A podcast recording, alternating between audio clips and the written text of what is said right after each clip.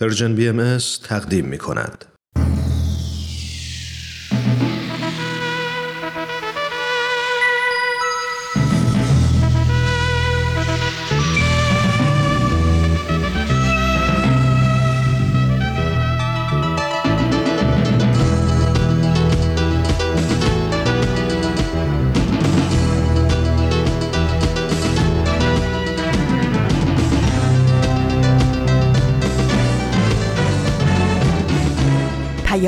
دوست.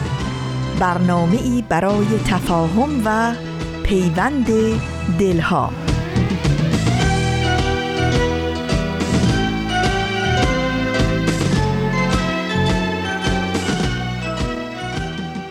روزها و شبهاتون پر از دلخوشی، آرامش و حال خوب. امیدوارم در هر موقعی از شبانه روز که هستین در هر کجایی که زندگی می‌کنین دلتون شاد باشه و امیدوار.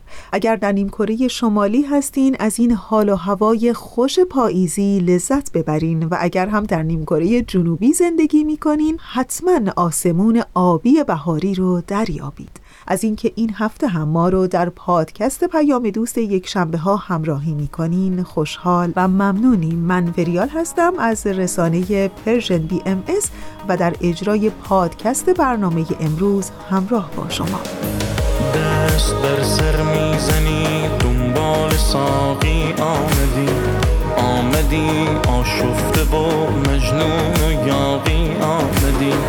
بر در میخانه ها هر دم گدایی می‌کنی تا به مسجد می‌رسی با ما خدایی می‌کنی ایمان خود را سر دی دل به دریا می‌زنی یوسف خود را باختی و سر به صحرا می‌زنی. به سرم زده حال تو امشب صدام بزنی و بگی من خوب شدم. به سرم زده حال تو امشب جور کنم. تو رو از غم عالم و آدم دور کنم. به تقویم خورشیدی امروز چهارده آذر ماه از سال 1400 خورشیدی است که مطابق میشه با 5 دسامبر 2021 میلادی. و اما بخش های پادکست پیام دوست یک شنبه های این هفته.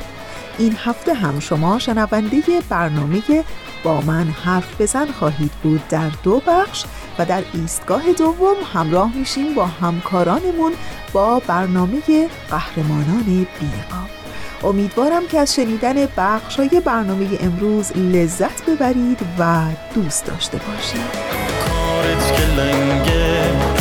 میگی خدا قشنگه کارت تموم شه میگی دلش سنگه آوردمت در این جهان خود را کشاندی در قفس.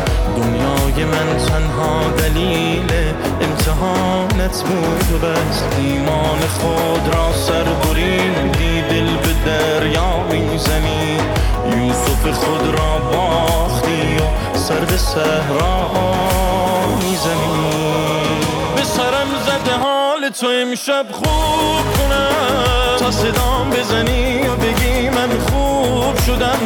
به سرم زده حال تو امشب جور کنم. تو رو از غم عالم و آدم دور کنم. به سرم زده حال تو امشب خوب کنم. تا صدام بزنی و بگی من خوب شدم. به سرم زده حال تو امشب جور کنم. تو رو از غم عالم و آدم دور کنم. و اما مجموعه برنامه با من حرف بزن که مدتی است شنونده این برنامه هستیم. در همین لحظه از برنامه ازتون دعوت می‌کنم به بخش اول این مجموعه برنامه گوش کنید. با من حرف بزن. تا خودتو بهتر بشناسید. ما شنونده شما هستیم. چالش رو به ما بگید. پس با من حرف بزن. من کوروش فروغی هستم و با قسمت دیگر از برنامه با من حرف بزن در کنارتون هستیم. حتما برای شما هم خیلی پیش میاد که از حالتهای غیر کلامی برای انتقال پیام و منظورتون استفاده می‌کنید. مهمترین منابع غیر کلامی زبان بدنه که در برنامه امروز آقای امیر بهنام سلطانی کارشناس ارشد روانشناسی شخصیت برامون از اهمیت زبان بدن در تربیت کودکان خواهند گفت. بریم و شنونده قسمت سوم از برنامه با من حرف بزن باشیم.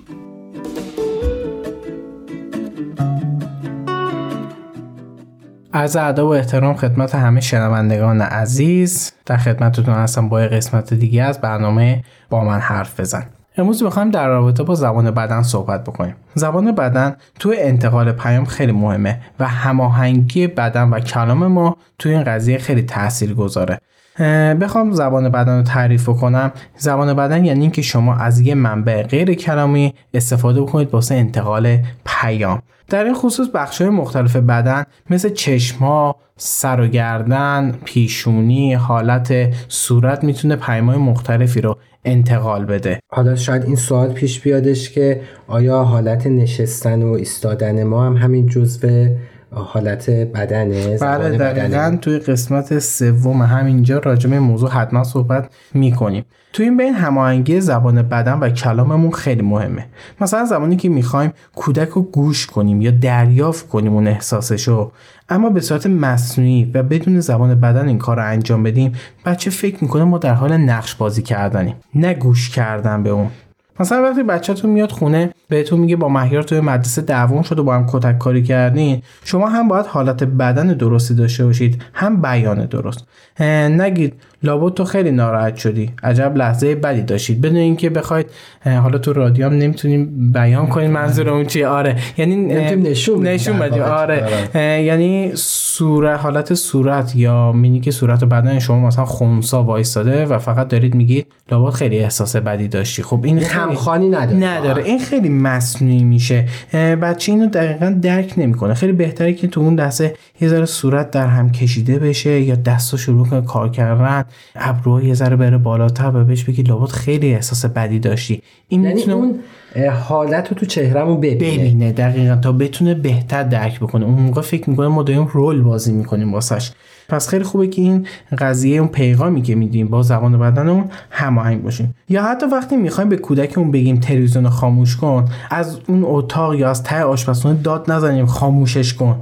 ترجیحاً بیایم نزدیک کودک اون حالت بدن یا حالت صورت ما رو ببینه بعد اون دستور رو بدیم که تاثیرگذاریش بیشتر باشه. یا اگر نمی‌تونیم بیایم اصلا اون دستور رو ندیم یا اون خواسته رو نداشته آره، البته بعضی اوقات لازمه مثلا دست تو ظرف نمیشه کارش بله، خب از اون تحت داد بزنید ولی خب ترجیح اینه که برید بچه اون حالت صورت شما رو ببینه.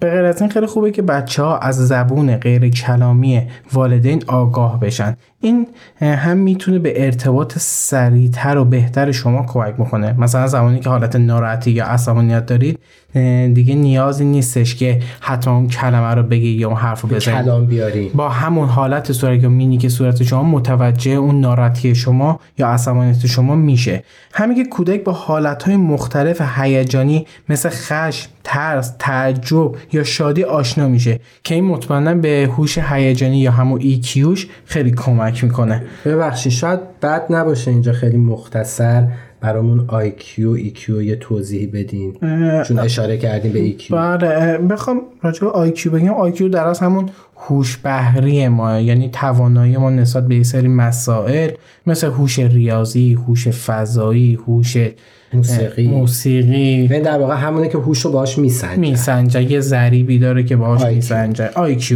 EQ یا هوش هیجان یعنی درک احساسات، شناخت عواطف و کنترل روی هیجانات. کسی که ایکیوی بالا داشته باشه احساسات دیگران رو خیلی راحت درک می‌کنه عواطفشون رو می‌شناسه و روی هیجانات خود و دیگران کنترل داره. تاثیر EQ واقعا توی دنیای امروز بالاتر از IQ یعنی توی همه رشته توی همه رشته ها شاید این EQ سنجیده بشه و این خیلی قضیه مهمیه که شما بتونید تو روابط اجتماعیتون EQ بالایی داشته باشید تا IQ بالا. یعنی یه مسئله خیلی مهمه که حالا بعدا دوباره مفصل راجبش پیش بیاد که بتونیم مفصل حتما حتما راجبش صحبت می‌کنیم و چجوری می‌تونیم اصلا این EQ رو افزایش بدیم توی بچه ها حالا برگردیم به بحث خودمون به غیر از زبان بدن حالت و لحن بیان کلمات هم خیلی مهمه.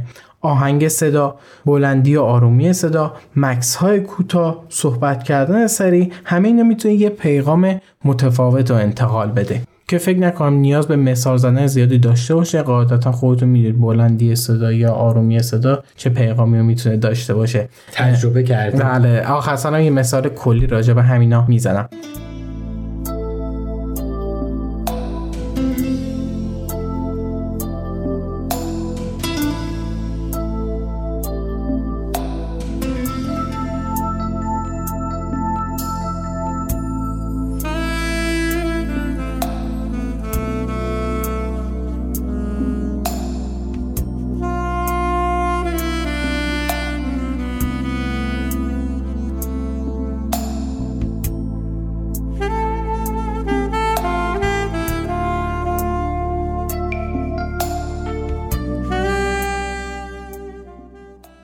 پس مورد اول شد زبان بدن مورد دوم شد لحن صدا مورد سوم هم موضوعی که راجبش اول برنامه صحبت کردیم جایگاه ایستادن ما توی ارسال پیامه. یعنی جایی که ما ایستادیم یا جایی که نشستیم یا کاری که داریم انجام میدیم خیلی مهمه. مثلا داریم با کودکمون صحبت می‌کنیم ابراز محبت و صمیمیت می‌کنیم اما جایگاهمون با هم 5 متر 6 متر فاصله داره. خب مثل یک کارمند و رئیس یه فاصله یا حفظ کردیم. خب این قضیه می‌تونه دو تا پیغام متفاوت داشته باشه. پیغام اول اینه که من تو رو خیلی دوستت دارم عاشقتم داری کلمه اینو بهش بیان می‌کنید ولی جایگاه شما فاصله شما داره به شما میگه که نه اونقدر که فکر می‌کنی باهات راحت نیستم. اگه بودم که نزدیکت. نزد آره یا تو حریم شخصی من نه یا نمی‌خوام نزدیک من بشی. این میشه یه پیغام متعارض که بچه شاید اینو خیلی درکش نکنه. و جایی هم هستش که باید دور وایسین درسته؟ بله اون با فاصله ایستادن مثلا زمانی هستش که شما از دست بچهتون ناراحتید می‌خواد یه دستوری رو بهش بدید قاطع هستید. خب قاعدتا باید یه فاصله یک متری تا دو متری داشته باشید خیلی هم دور نباشه آره نباید اون موقع بچسبید به بچهتون دست بچهتون رو بگیرید بگید خیلی این کار زشت بود. شاید اون حالت تجاوز به حریم خصوصی بچه تلقی بشه. یعنی ببخشید می‌تونیم بگیم که اون جاهایی که می‌خوایم مثبت بیان مثبت رو به انتقال بدیم نزدیک باشیم و اون جایی که احیانا بیانمون منفیه یا تنبیه ناراحتی عصبانیت ترکن یه فاصله, یک تا دو متر گفتیم. آره من حالا بخوام اینجوری مثالی بهتون بگم. روابط صمیمی و خوب و محبت آمیز خیلی به هم نزدیک. زمانهایی که ناراحتید یکم فاصله بیشتر. زمانهایی که عصبانی هستید فاصله بازم بیشتر, بیشتر. نسبت به ناراحت بودن. این شاید یه الگوی مناسب تری باشه واسه این قضیه.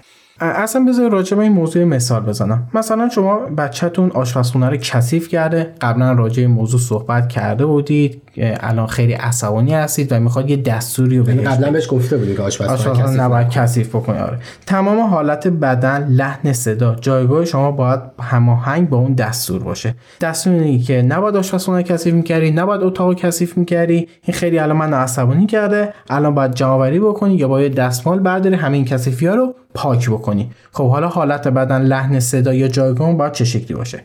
حالت صورت سر می‌تونه یکم رو به جلو باشه که نشونه عصبانیت شما دهان می‌تونه در هم کشیده باشه که نشونه قاطعیت شما چشم و ابرو می‌تونه چروک باشه یا چشما نیمه بسته باشه که این هم حالت عصبانیت داره هم یکم قاطعیت قاطعیت آره عصبانیت قاطعیت در کنارش هستش.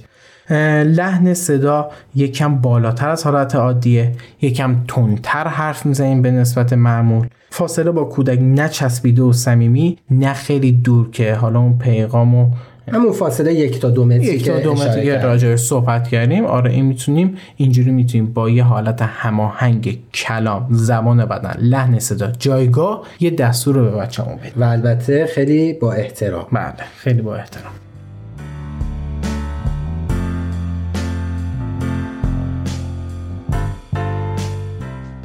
راجع به دستور یه نکته بگم. دستور رو مدام تکرار نکنید. سعی کنید یه دستور فقط یه بار بیان بکنید. حالا اگه مجبور بودیم که چند بار تکرار کنیم چی؟ این قضیه که شما گفتید دو تا راهکار داره. یکی اینکه یه بار دستور رو می‌دید به بچه بچه میشنوه و دفعه دوم میرید ازش می‌پرسید. میگید که من چی گفتم الان به شما؟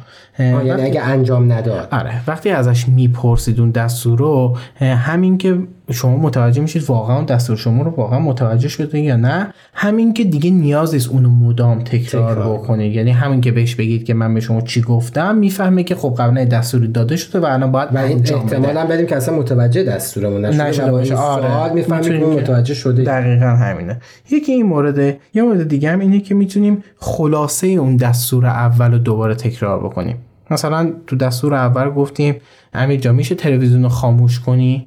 دفعه بعدی دیگه اینو نمیگیم. میگیم امیر تلویزیون. همین. این آره دیگه نیاز نیست. هی بگیم امیر تلویزیون خاموش کن امیر تلویزیون خاموش کن دیگه نه تکرار نمی‌کنه امیر تلویزیون خودش متوجه این قضیه میشه. ببخشید حالا یه سوال پیش میاد. اومدیم بچه یکم شیطون بود برای بار دومم گوش نکرد. یعنی وقتی خدا سم آره پیش میادش. خب قبلا گفتیم تو برنامه قبلی گفتیم. به بچه می‌تونیم بگیم که همونجوری که من به صحبتهای تو احترام می‌ذارم تو هم به صحبتهای من احترام بذاری. اگه دیدیم بازم خیلی پیشروی کرد تو جلسات بعدی راجع به موارد تنبیهی رو صحبت, صحبت. می‌کنیم و آره بهتون میگم که اینجور مواقع چیکار میشه. ولی تن... ما هنوز اصلا وارد تنبیه نشدیم. نشدیم نه. اینا همه. احساستون رو نسبت به این موضوع بیان می‌کنید که این کار تو منو ناراحت می‌کنه و همینجوری که من به تو احترام می‌ذارم تو باید به من احترام بذاری که آره که این کار درست انجام بشه. یه موضوع دیگه اینه که سعی کنید توی تمام دستورا از جملات مثبت به جای جملات منفی استفاده کنید. مثلا به جای گفتن نباید بلند صحبت کنیم بگیم که آروم صحبت کن. یا به جای گفتن اسباب بازیات رو نریز بگیم اسباب بازیات رو جمع کن. ببینید بچه ها تو این سن یه حساسیتی نسبت به این موضوعاتی دارن و حس می‌کنن مدام شاید بخوان سرزنش بشن. وقتی شما اینجوری بیان می‌کنید وقتی در قالب منفی بیان نمی‌کنید اون حس سرزنش شدن از بچهتون دور می‌کنید وقتی مثبت میگیم مثبت میگیم و باعث میشه بچه حس سرزنش نداشته باشه و اون حس سرزنش شدن تجربه نکنه.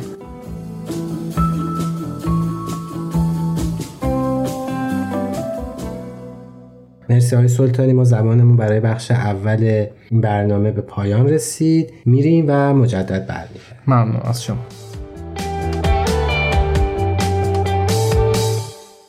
دوستان خوب ما اونچه که شنیدید بخش اول از برنامه با من حرف بزن بود که در ادامه پادکست برنامه امروز شما شنونده بخش دوم اون هم خواهید بود. ولی جایی نرید که پادکست پیام دوست یک شنبه ها همچنان ادامه داره. من تربم ترب منم.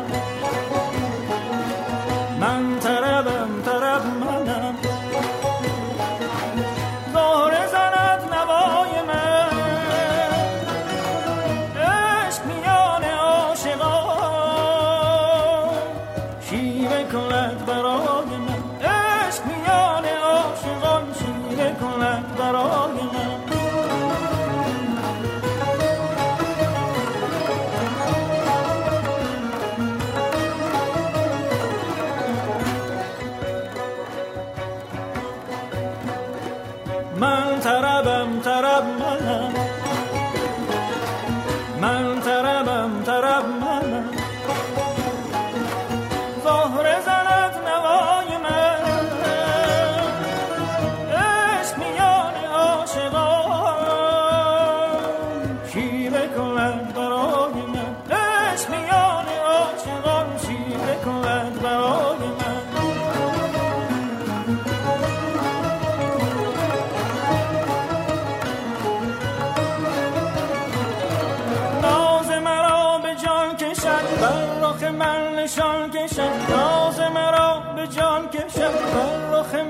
نشان کشد چرخ فلک حسد بره زون چه کند به جای من؟ زون چه کند به جای من؟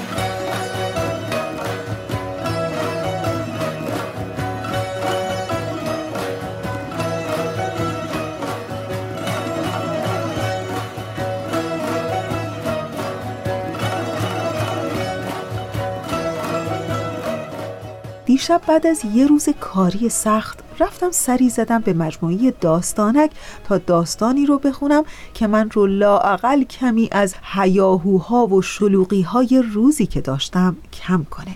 و بعد به داستانی برخورد کردم که برام خیلی جالب بود. گفته بود در روزگاران قدیم سرداری بود مهربان و با انصاف.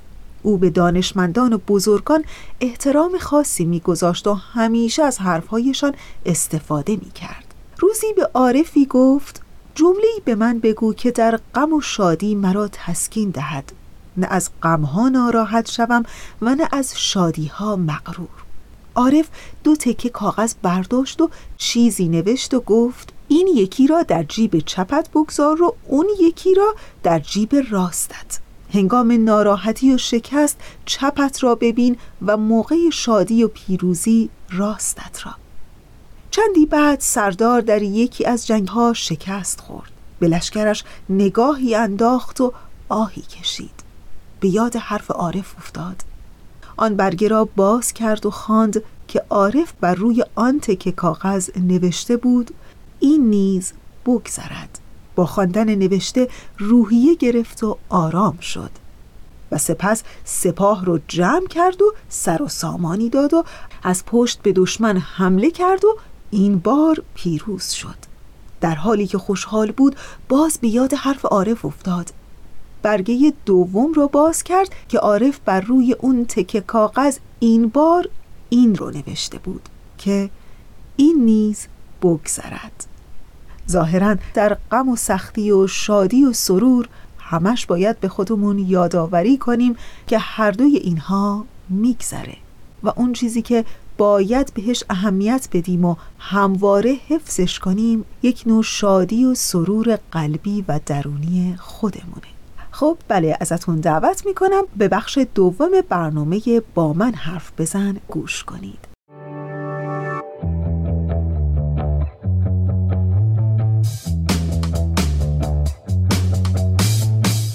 شنوندهای عزیز مجدد من کوروش فروغی به اتفاق روانشناس برنامه آقای امیر بهنام سلطانی به شما برگشتیم. جهت یادآوری در بخش قبل راجع به زبان بدن، لحن بیان و فاصله صحبت کردیم. و در ادامه آقای سلطانی می‌خوایم راجع چی صحبت کنیم؟ در ادامه می‌خوایم راجع به پیام های مبهم صحبت بکنیم و اینکه چجوری یه پیام مبهم ندیم و ده واکنش آسیبزا بی ثمر والدین نسبت به کودکان.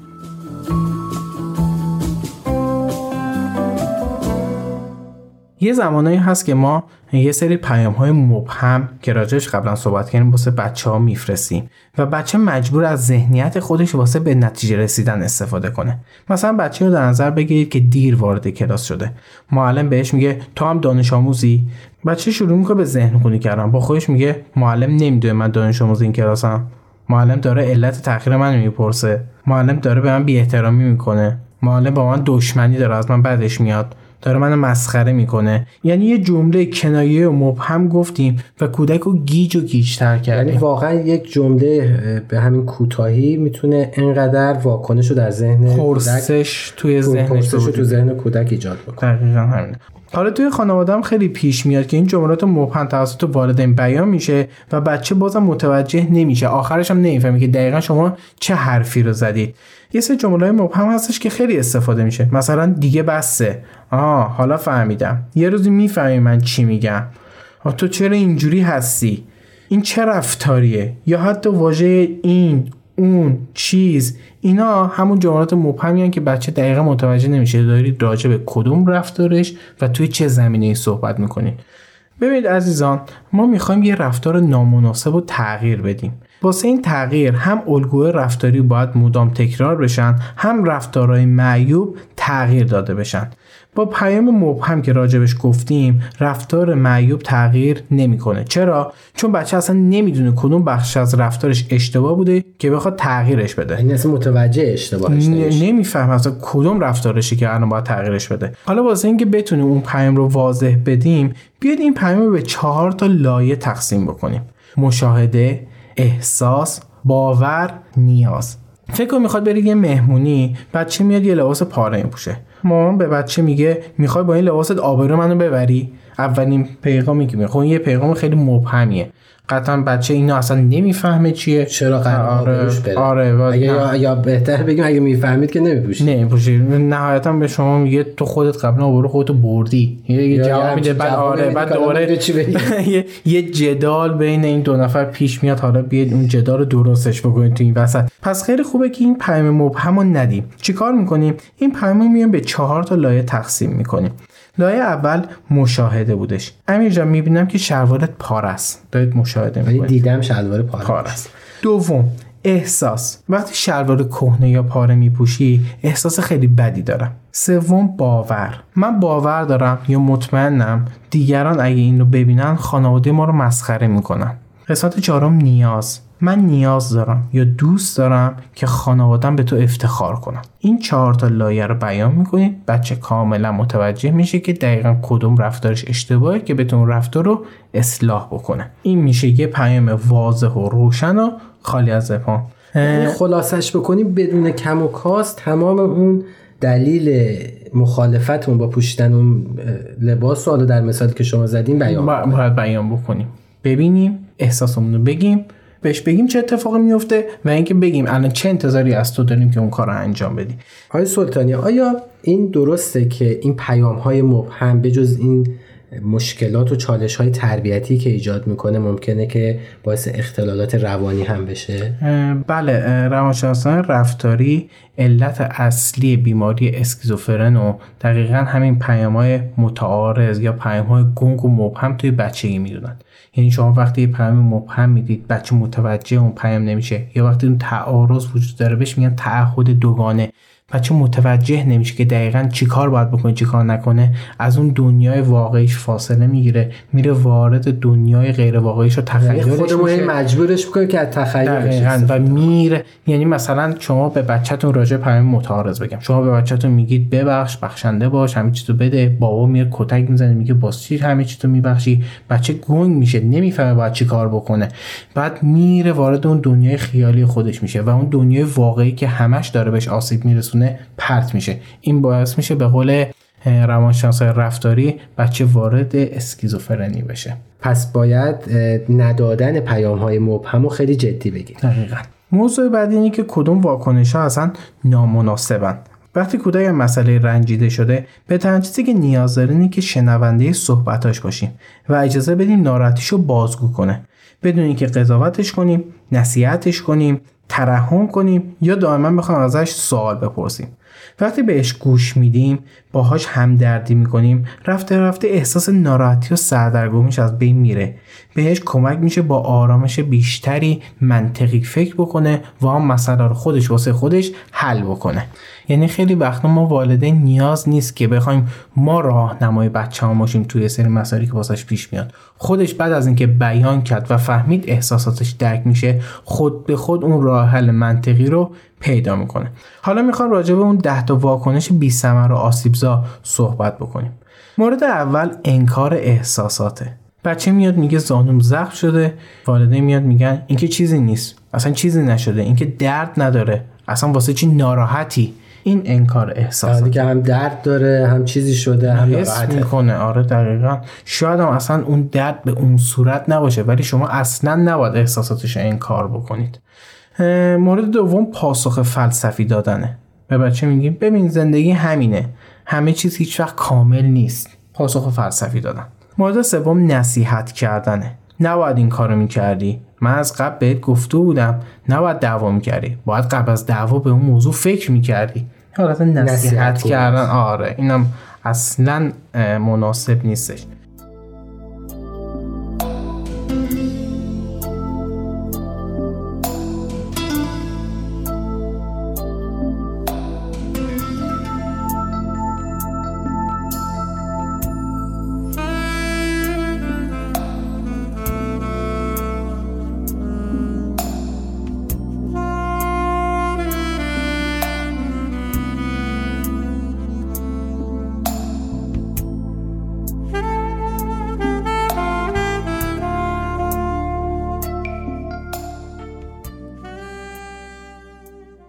چهارم دفاع کردن از طرف دیگر ماجرا حق با دوستت بود. تو نباید باش دعوا می‌کردی. تو چرا خودت دخالت دادی؟ یا هر مسئله دیگه که باعث بشه از طرف دیگه بخوایم ما دفاع بکنیم. حالا اگه واقعا حق با دوستش بود چی؟ یعنی ممکنه که واقعا حق با دوستش باشه. دقیقا همون مسئله که همین اول راجع صحبت کردیم. حق با دوستشه. شما اول باید همدلی بکنید. همدردی بکنید به بچهتون گوش بدید راجع به موضوع یا بچه خودش یواش یواش متوجه اون کاری که کرده میشه یا اگه نشد لابلای صحبت ها بچه رو به اون سمت راهنمایی می‌کنید. یعنی مثلا با, با یکی دعوا شده اون بچه رو کتک زده حق با اون بوده. مثلا اسباب ازش گرفته بهش نمی‌داده اینا دعوا کردن. شما مثلا باهاش صحبت می‌کنید صحبت می‌کنید یا با یه مثال از یه کس دیگه یا می‌تونید بگید که بهتر نبود اسباب بازیشو بهش می‌دادی قبل از اینکه اتفاق بیفته یا اصلا نمی‌گرفتی ازش. اینو یواش یواش خودش متوجه بشه. ولی کلا شرط اول گوش کردن و همدلی کردن با بچه است مورد پنجم احساس ترحم نسبت به کودکه. وقتی میایم بهش میگیم آخه کتک خوردی دلم واسط میسوزه. واقعا حس بدی توی بچه ممکنه به وجود بیاره. مورد ششم مورد قضاوت قرار دادنه. همیشه دست و پا بودی. می‌دونم باز این کارو تو می‌کنی. این قضاوت کردنه ای که واسه بچه قطعا توی بزرگسالی آسیبزا خواهد بود. در که بعضی موقع به غلط والدین فکر می‌کنن مثلا با به کار بردن همچین کلماتی شجاعت بچهشون رو بیشتر می‌کنن آره. جسارت بچه تحریکش می‌کنن که مثلا بچه قوی تر بشه ولی شما کاملا دارید اون بچه رو خوب می‌کنید. تخریبش می‌کنید. مورد هفتم تهدید کردنه. شب بابات برگره نشونت میدم. اوه این خیلی زیاده. زیاده. آره. وقتی بچه رو تهدید می‌کنید در واقع پیشبینی تکرار رفتارش رو دارید گزارش می‌دید. یعنی تو باز این کار رو انجام میدی. یعنی اینو دارید میگید که خب تا شب وقت داری که اون کار هر دفعه بخوای تکرار بکنی. چرا؟ چون قرار شب بابات بیاد به حساب یه بار تمرین میشی دیگه. بچه هم گفته من که یه بار انجام دادم پس احتمالا دفعات بعدی هم انجام بدم تا شب فرصت دارم هر چند بار که بخوام این کارو انجام بدم. حالا پدر نه ممکنه از از پلیس یا آره. از دوز دوز واقعا نمیگه سرمشقای بدی که بعضی خود به بچه ها میدن. اصلا چیز خوبی نیستش. یه مثال دیگه مثلا به بچه میگه اگه مشقاتو ننویسی من می‌دونم تو. یعنی بچه تصور می‌کنه که مادر انتظار داره که خب من باز باید این کار رو انگار تکرار بکنم. این فقط باعث میشه که کودک به مقابله با والدین تشویق بشه و سعی کنید از این تهدید کردن رو دوری کنید. مورد هشتم اینه که به بچه هم برچسب نزنیم. قرار اگه کودکمون رفتار اشتباهی انجام میده راجع به رفتار صحبت کنیم نه راجع به شخصیت. زمانی که راجع به شخصیت صحبت می‌کنیم مثلا میگیم تو دست و پا چرفتی هستی چقدر نادونی چقدر بیادبی. هم تاثیر منفی روش می‌ذاره و همین که تا مدت ها توی ذهنش میمونه و میپذیره که من لابد اون مورده هستم. یعنی دست چرفتی هم مثلا. بیادب من. و این برچسب رو به خوش میده که من بیادب. آره بهش برچسب دقیقا خورده میشه. حتی صحبت کردیم دیگه. در مواد مثبت هم خیلی بهتره که برچسب کلی شخصیتی نزنیم. مثلا نگیم چقدر بچه خوبی هستی. بگیم چقدر این رفتار تو دوست داشتم. رفتارش رو واسه تکرار بکنیم. آره. مورد نهم اینه که چیزی به کودک نگیم که ترحم کودک رو برانگیخته کنه و کودک دچار عذاب وجدان بشه. کاش بمیرم از دستت راحت شم. تو می‌خوای منو بکشی. کاش به دنیا نمی اومدی اینا دقیقا جمله آسیبزایی هستن که مدت ها تو ذهن بچه میمونه و اون حس عذاب وجدان توی بچه به وجود میاره. متاسفانه اینم مواردی که زیاد از زیاد آره آره. الهی بمیرم از دست خیلی یعنی یاد مادر آدم میفته کاملا. مورد دهم و آخرین مورد از جملات تن آمیز و کنایه دار استفاده نکنیم.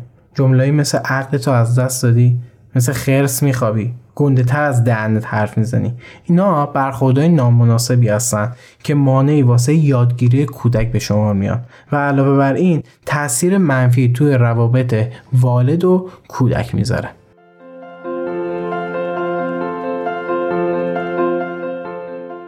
خیلی ممنون مرسی. امیدوارم که بتونیم این ده مورد رو در تربیت فرزندانمون در این خودمون نهادینه کنیم و انجام ندیم. ازش. آره، هیچ انجامش ندیم. و منم امیدوارم که این برنامه واسهتون مفید بوده باشه. خدا نگهدار. خداحافظ. شنوندای عزیز امیدوارم این قسمت از برنامه و راهکارهایی که آقای سلطانی در خصوص زبان بدن ارائه دادن براتون مفید بوده باشه. خوشحال میشیم اگه پیشنهاد و نظر همچنین چالش یا تجربه ای مرتبط با موضوع برنامه دارین با ما در میون بذارین تا در قسمتی از برنامه با من حرف بزن بهشون بپردازیم. عزیزان در کنار فیسبوک و تلگرام و اینستاگرام Persian BM یکی دیگه از راه های ارتباط با ما واتساپ Persian BM به شماره 201 240 560 24 14 هست و فراموش نکنید برنامه های مجموعه Persian BM رو می‌تونین از طریق تمام پادگیرها دنبال کنید.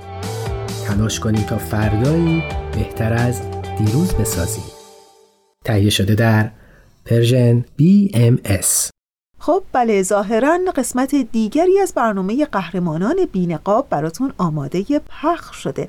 ازتون دعوت می‌کنم به این برنامه گوش کنید.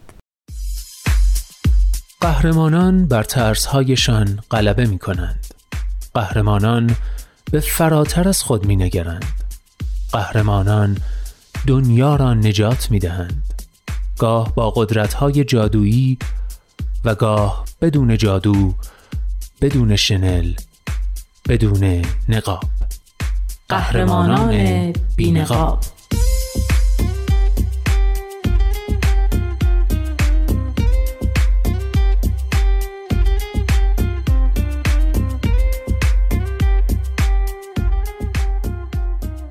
قصه های واقعی از قهرمان های واقعی. برگرفته از Humans of New York. کاری از غزل سرمت و نوید توکلی.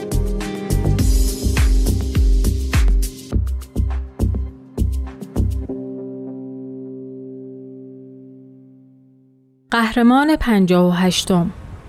پناهجوی فداکار.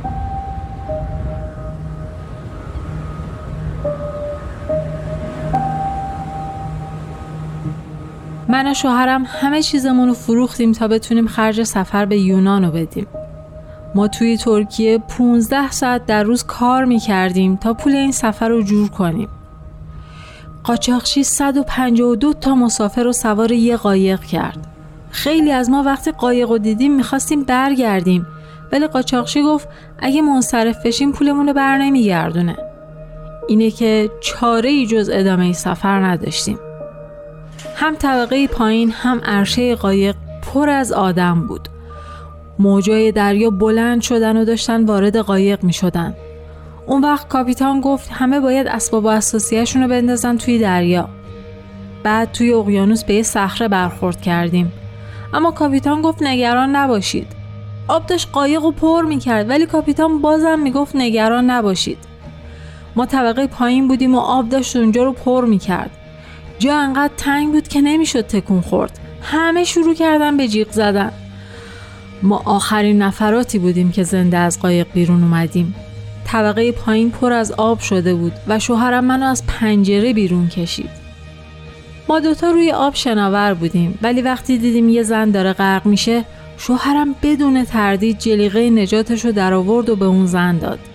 بعد تا جایی که می‌تونستیم شنا کردیم. تا اینکه بعد از چند ساعت شوهرم گفت خیلی خسته است و دیگه نمی‌تونه شنا کنه. برای همین می‌خواد رو سطح آب دراز بکشه و استراحت کنه. هوا تاریک بود و نمی‌تونستیم چیزی ببینیم. موجا هم خیلی بلند بودن. من میشنیدم که داشت منو صدا می‌کرد ولی صداش از من دورتر و دورتر می‌شد. بالاخره یه قایق منو پیدا کرد و به یونان رسوند ولی همسرم هرگز پیدا نشد.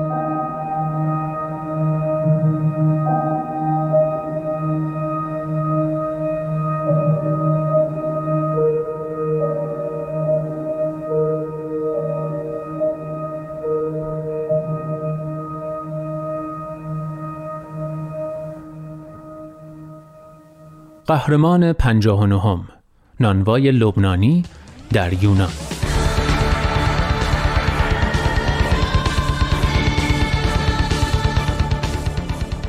پدرم کشاورز بود و ما هشت بچه بودیم. هیچ وقت به اندازه کافی غذا نداشتیم. به همین خاطر 15 سالم که بود رفتم استرالیا. چهل روز با قایق تو راه بودیم. وقتی رسیدم اونجا نمی‌تونستم انگلیسی حرف بزنم نه کاری پیدا کنم و باید تو خیابون میخوابیدم. اینه که می‌دونم پناهنده بودن چطوریه.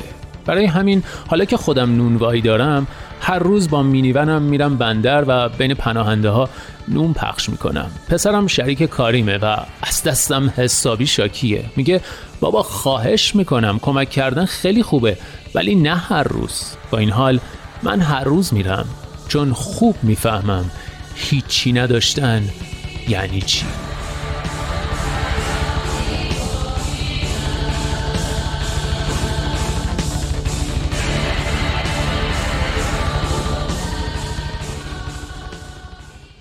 قهرمان شستم مهندس نپالی.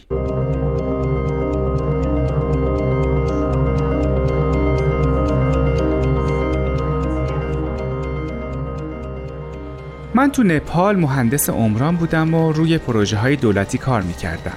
پل، جاده، از این چیزا. سال 2004 بود. یه روز تو دفترم نشسته بودم و اخبار مربوط به سونامی اندونزی رو تماشا می کردم و متوجه شدم که اگه می‌خوام بهترین استفاده رو از تواناییام بکنم راهش پروژه های دولتی نیست. اینطوری بود که به سازمان ملل ملحق شدم و تو ساخت 380 تا مدرسه تو اندونزی مشارکت کردم. بعد وقتی توی هایتی زلزله اومد رفتم اونجا و تو ساخت سرپناه کمک کردم. درسته که من تنها مهندس عمرانی نبودم که می‌تونست چنین کاری رو انجام بده. ولی تعداد مهندسایی که برای این کار در دسترس بودن محدود بود.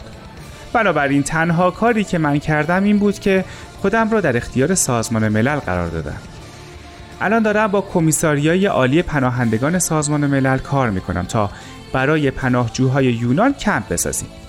اولویت اولیه اینه که نیازهای اساسی پناهجوها تعمین بشه. سرپناه، بهداشت، آب، خوراک و دسترسی به سرویس بهداشتی. اولویت بعدی من احترام به شعن پناهجوهاست. وقتی اونا به اینجا می‌رسن خیلی مضطربن. دلم می‌خواد احساس کنن یه جایی برای خودشون دارن. بنابراین ما بین چادرها چهار متر فاصله می‌ذاریم تا حریم خصوصی هر چادر حفظ بشه. ضمنا کمپ رو باز می‌ذاریم تا هر موقع خواستن بیان و برن.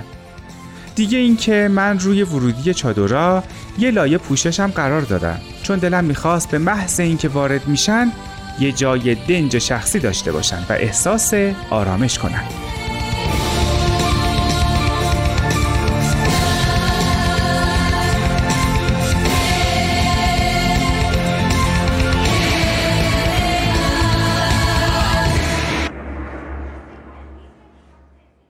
قهرمان 61 پدر استراتیس.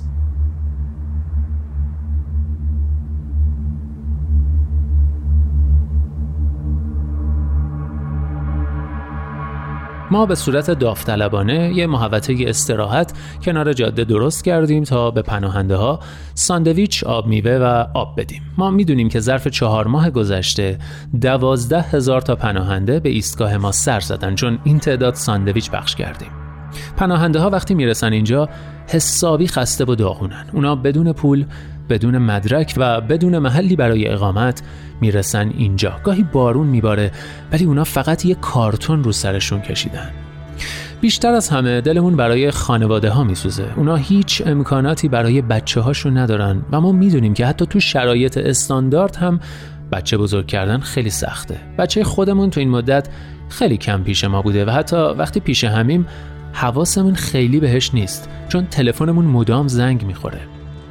الهام بخش ما برای کمک به پناهنده ها پدر استراتیس بود. پدر استراتیس رو سال 2008 وقتی اولین موجهای پناهنده ها از افغانستان به یونان اومدن ملاقات کردیم. اون موقع ما یه سوپرمارکت کوچیک داشتیم و این کشیش هر روز میومد فروشگاه ما و آب میوه، شیرینی و خوراکی های دیگه می‌خرید تا بین پناهجوها پخش کنه. بالاخره ما هم تصمیم گرفتیم مسیرش رو ادامه بدیم و خیلی زود کنار همدیگه به پناهجوها کمک کردیم. من آدم مذهبی نبودم و اینکه حالا یک کشیش بهترین دوستم شده به نظرم خیلی بامزه بود. اون همیشه ما رو تشویق می‌کرد که بیشتر کمک کنیم. تلفن هیچ وقت از دستش نمیافتاد. مدام دنبال راه های جدیدی بود که کمک بیشتری به پناهجوها برسه. پدر استراتیس ماه پیش از دنیا رفت. اما حتی تو روزای آخر هم روی تخت بیمارستان دنبال تهیه پوشک بچه بود. تو آخرین پست فیسبوکش نوشته بود خدا عشق است. بی هیچ قید و شرطی.